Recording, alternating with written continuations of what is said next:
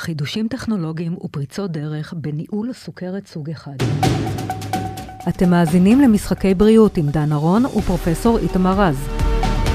כולם יודעים שבבריאות לא משחקים, אבל יש כאלה שכן. מהן פריצות הדרך הטכנולוגיות, הטיפולים הנגישים והסיכויים העתידיים עבור חולי סוכרת סוג אחד? מתחילים. אתם מאזינים ל-ynet פודקאסטים. שלום פרופסור איתמר רז. שלום דנה, אנחנו נמצאים בתקופה מאוד מרגשת, שבה הטכנולוגיה יכולה לחפות על זה שעדיין לא הצלחנו להשתיל את ההיבט החדשים. וסוכרת זו מחלה שבעצם מעלה שתי שאלות עיקריות. העיקרית, איך אנחנו יכולים להתנהל על מנת שנגיע לגיל 90 בשיבה טובה, זה אחת. 90? אני, אנחנו בונים כבר על 120. בואי נתחיל ב-90. אני לא אומר שזה ייגמר בגיל 90. שנגיע לגיל 90 בריאים. והדבר השני, איך עושים את זה בצורה שלא פוגעת קשה באיכות החיים נכון. שלך ברמה היומיומית. ולכן אני חושב שטוב לדון על הדבר הזה. איפה נמצאת הטכנולוגיה בעולם, איפה היא נמצאת בישראל, איך מנגישים אותה ל-60 אלף אנשים שיש להם סוכרת סוג אחד, ואיך מתגברים על, על הבעיה שצריך מספר רב של מומחים שילוו את הנושא הזה. והיום בישראל יש לנו בסך הכל כ-400 רופאי סוכרת, ומתוכם מועטים, אני הייתי מונה אותם על, על שתי כפות ידיים, שבאמת מומחים בטיפול בטכנולוגיות החדשות. ואני חושב שזה הדיון היום. דוקטור זועבי אה, עבד אל-האדי, מנהל מערך הסוכרת במנהלת העמקים במחוז הצפון, יועץ סוכרת והשמנה. שלום לך, דוקטור זועבי. שלום, בוקר טוב. תודה רבה שבאת אלינו. תודה רבה על האירוח. הפודקאסט נעשה באופן בלתי תלוי וללא השפעה על התכנים, כשירות לציבור על ידי חברת נובו נורדיסק. דוקטור זועבי, פרופסור רז ואני דיברנו רבות על סוכרת סוג 1, סוג 2, והיום אני דווקא רוצה לדבר איתך על פריצות הדרך, הטיפולים הנגישים, ובכלל כל הטכנולוגיות המתקדמות שיכולות לשפר את איכות חייהם של חולי סוכרת סוג 1. אז בואו נתחיל ממש בקצרה, מהי סוכרת סוג 1? אוקיי, okay. אז uh, רק להקדמה קצרה, אנחנו היום מדברים על ספקטרום, כלומר continuous או המשכיות בנושא של, בנושא של הסוכרת. ההפרדה בין סוג אחד לבין סוג שתיים היא קצת מטושטשת היום, אבל בכל זאת אנחנו ממשיכים לדבר על type 1 ו type 2. למה היא מטושטשת? אז היום אנחנו מדברים מוזמן. על ספקטרום. כן. כן. היה מאוד קל בעבר, דיברנו על סוכרת type 1. או תלויה באינסולין, ואז קשרנו את זה לגיל הילדות וגיל הצעיר. ו type 2 לגיל המבוגר. היום הגבולות היטשטשו, יש ילדים שמפתחים סוכרת סוג 2 בגיל הילדות, והפוך, 50% מהאנשים שמפתחים את הסוכרת בגיל 20 ולמעלה, הם מעל גיל 20. מדוע? כי המנגנונים הפתופיזיולוגיים שבבסיסה של המחלה אנחנו מבינים אותם היום הרבה יותר טוב, ובסיס המחלה, type 1 diabetes, זה מחלה אוטואימיונית. Mm-hmm. כלומר, המערכת החיסונית היא הגורמת להתפתחות של המחלה, שבסופו של דבר מביא להרס של תאי בטא בלבלב, שמביאים ל... הפסקת הפרשת אינסולין, אם זה בצורה אבסולוטית או אה, אה, יחסית. נכון, אבל בניגוד למחלות אוטואימוניות אחרות, שמתפרצות בכל הגילים ויותר בנשים, ולרוב הרבה פעמים בגיל 30-40. אה, פה מדובר, כמו שאמרת, במחלה שיכולה להתחיל, דרך אגב, אפילו בתינוקות קטנים. לרוב, לרוב זה קורה בין הגילים 3 ל-15, אבל אפילו תינוקות בגיל חודשיים לפעמים יכולים לפתח סוכרת נעורים, זה סוכרת סוג אחד. זה מאוד נדיר, אבל זה יכול לקרות. נכון. אז אה, בהמשך למה שאמר פרופסור רז, בגלל שהם תהליכים אוטואומוניים, זאת אומרת, המערכת החיסונית מתחילה להפריש כל מיני חומרים שפוגעים בתאי בטא, וזה תהליך. יכול להיות בהתחלתו תהליך קל, ואז שבא לידי ביטוי איך? על ידי הפרשת נוגדנים. כן, כלומר, אבל אדם, מה הוא מרגיש? הבן אדם יכול להיות בהתחלה לא ירגיש שום דבר. יכול להיות שיש לו נוגדנים, אבל עדיין לא פיתח את המחלה. כלומר, הוא מיועד לפתח את המחלה בהמשך, אבל הוא עדיין לא מוגדר. נכון, אבל אפילו יותר מזה, כשאתה מפתח סוכרת סוג אחד, אתה לרוב לא מרגיש כלום. בדיוק. זאת אומרת, כל עוד רמות הסוכר בדמך הן גבוהות, אבל לא מאוד גבוהות, אתה לא מפריש אותן בשתן, אין השתנת יתר, אין שתיית יתר, אין ירידה במשקל, אבל הנקודה העיקרית היא שבסוכרת סוג אחד, וגם כמעט תמיד בסוכרת סוג 2, עד שאתה לא מפתח רמות סוכר גבוהות, לרוב אתה לא מרגיש. ולכן לא מאבחנים את זה בזמן, ולכן יש הרבה פעמים את החמצת המטבולית שגורמת אה, סיכון חיים ל- ל- לילדים או לאנשים האלה. זאת אומרת, אדם חי כרגיל, או ילד חי כרגיל, עד שחלילה יש לו חמצת מטבולית, מין שוק כזה של הגוף, נכון. ופה בום, יש פתאום פריצת נכון, דרך או- וגילוי המחלה. רגע, או, או כן. שההורים שמים לב לכך שהוא משתין הרבה מאוד, שהוא שותה הרבה מאוד, כן. שהוא ירד במשקל. עד היום לא הייתה דרך למנוע את התפתחות המחלה. יכולת לבדוק נוגדנים, לראות שיש נוגדנים, בסדר, מה תעשה עם הנוגדנים? אז זה מה שאני שואלת, האם אפשר לעכב היום, התפרצות? היום, ה-FDA אישר לפני כשנה אה, תרופה שמונעת את ההידרדרות של תאי הבטא. היא לא מונעת התפתחות סוכרת, אבל היא יכולה לאחר את התפתחות הסוכרת בשלוש שנים. הבנתי. הבנתי. וזה- אוקיי, כן. בוא נתקדם הלאה. אילו התקדמויות טיפוליות וטכנולוגיות לאחרונה שחוללו מהפכה בכל הקשור לטיפול בסוכרת סוג אחד? מהי הטכנולוגיה? כל הרעיון הוא שברגע שהסוכר שלך מתחיל לעלות קצת, המשאבה מזליפה יותר. ברגע שהסוכר, יותר אינסולין. ברגע שהסוכר שלך מתחיל לרדת קצת, היא מפסיקה להזליף. על ידי זה היא מונעת נפילות סוכר, והיא מונעת עליות חדות של הסוכר, והיא בעצם די מייצבת את הסוכר. ואז קורים שני דברים. קודם כל, רמת הסוכר הממוצעת שלך היא יחסית טובה מאוד, היא לא בריאה, אבל היא יחסית טובה מאוד, היא בסביבות 140, 150.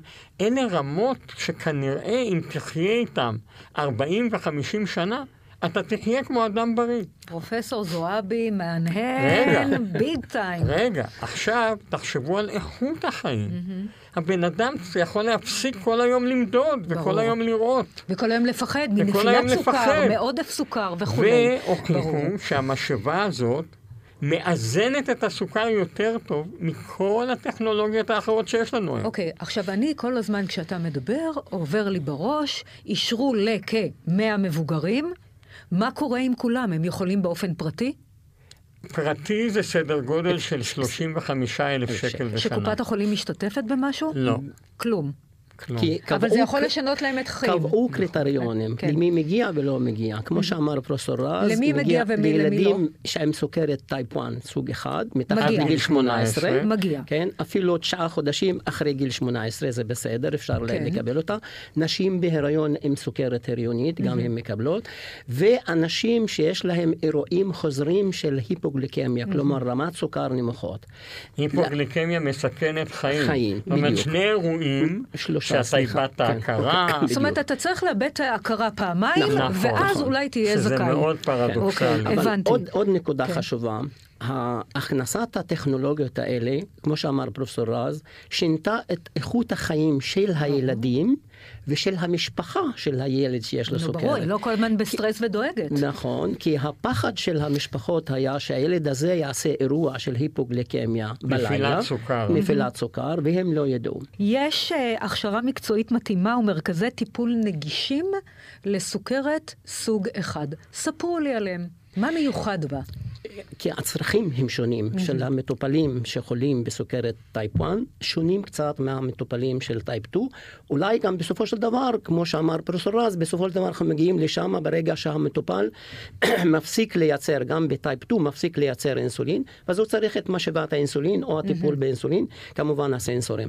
אז על מנת שאני אקים את המרכז הזה, ואני הקמתי אותו בעפולה, וזה בקהילה ולא בבית חולים. שזה והיה מאוד מאוד חשוב. חשוב מאוד, נכון, כי זה הרבה יותר יותר ידידותי, יותר נגיש, נגישות, יותר יותר הכרה נגישות. באופן אישי, בדיוק. לחלוטין. ולהקים דבר כזה לא היה קל, אבל בזכותו של פרופסור רז שביקר אצלי ב... פרופסור ב- רז, מה יהיה בסוף? ביחידה, ביחידה? שלי, ואז הוא אומר, אחד הדברים שאולי אתה יכול להרים אותם זה להקים אה, מרפאת type 1.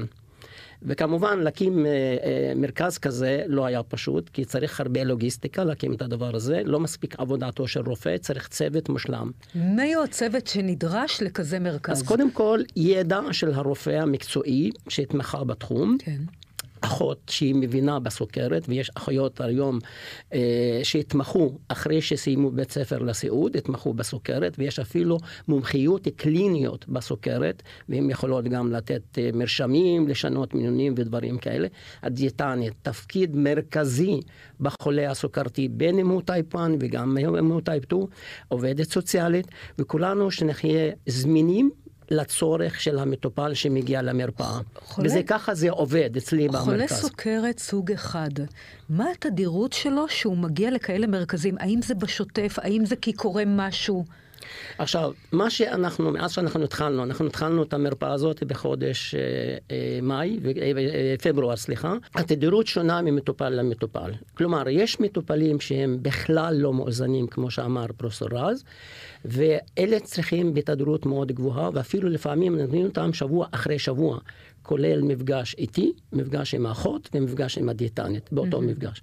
יש כאלה שאנחנו מגיעים אותם לאיזון, אז התדירות היא נגיד שלושה חודשים, ארבעה חודשים, חמישה חודשים, תלוי במצב.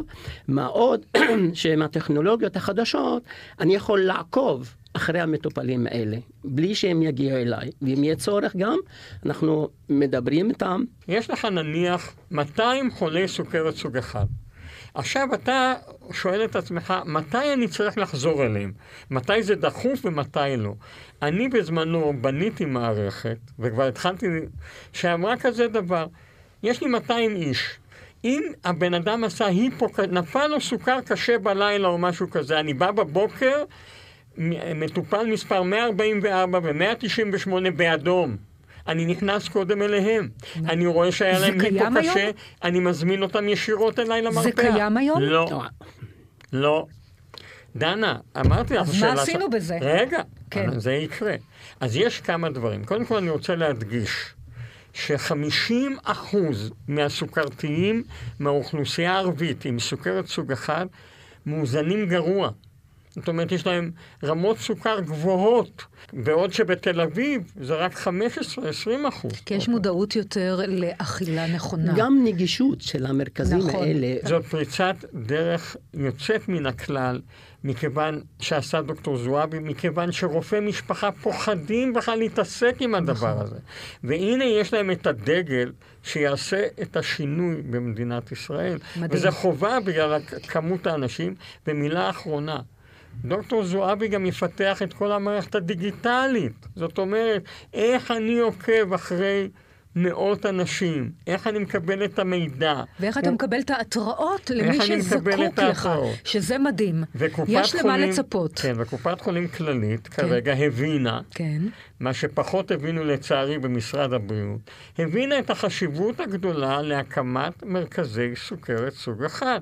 הוא לא יכול להקים את זה אם לא היה מאחריו המנכ"ל אלי כהן וכל מי שנמצא שם. מהם הסיכויים העתידיים לריפוי סוכרת סוג אחד באמצעות השתלת תאי גזע?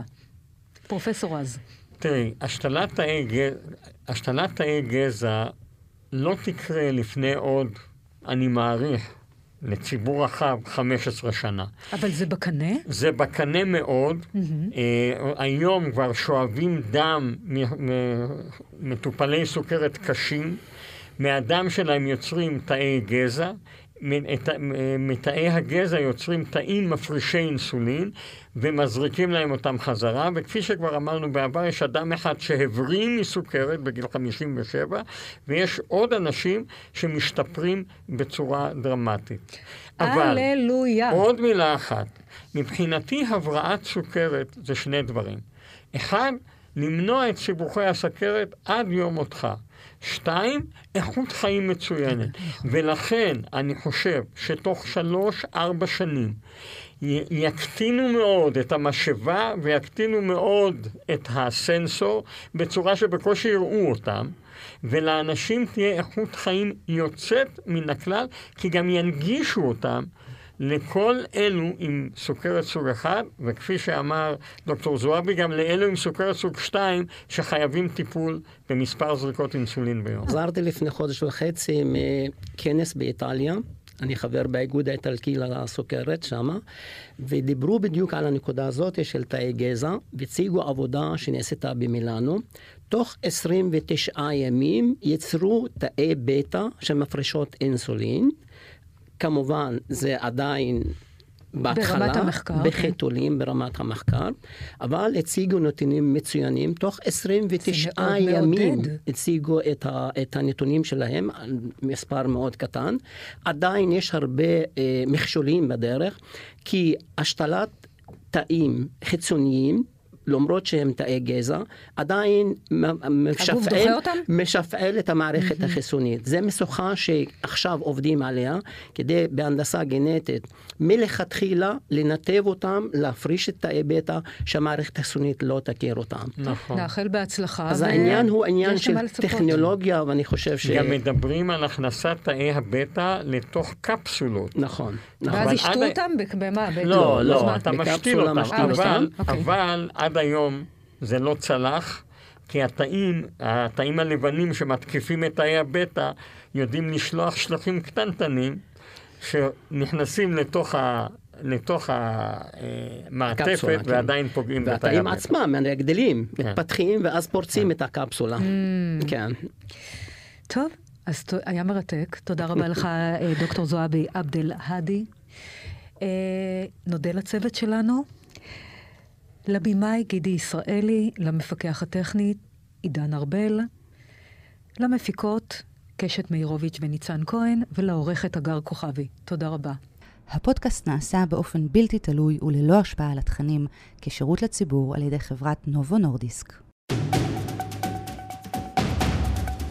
תודה שהאזנתם למשחקי בריאות. מדי שבוע מחכים לכם שלושה פרקים חדשים בוויינט, ואתם מוזמנים ומוזמנות לעקוב אחרינו, לקבל התראות לפני כולם, בספוטיפיי, באפל ובכל אפליקציות הפודקאסטים. ואם אתם כבר שם, נשמח אם גם תדרגו אותנו. נתראה בפודקאסט הבא.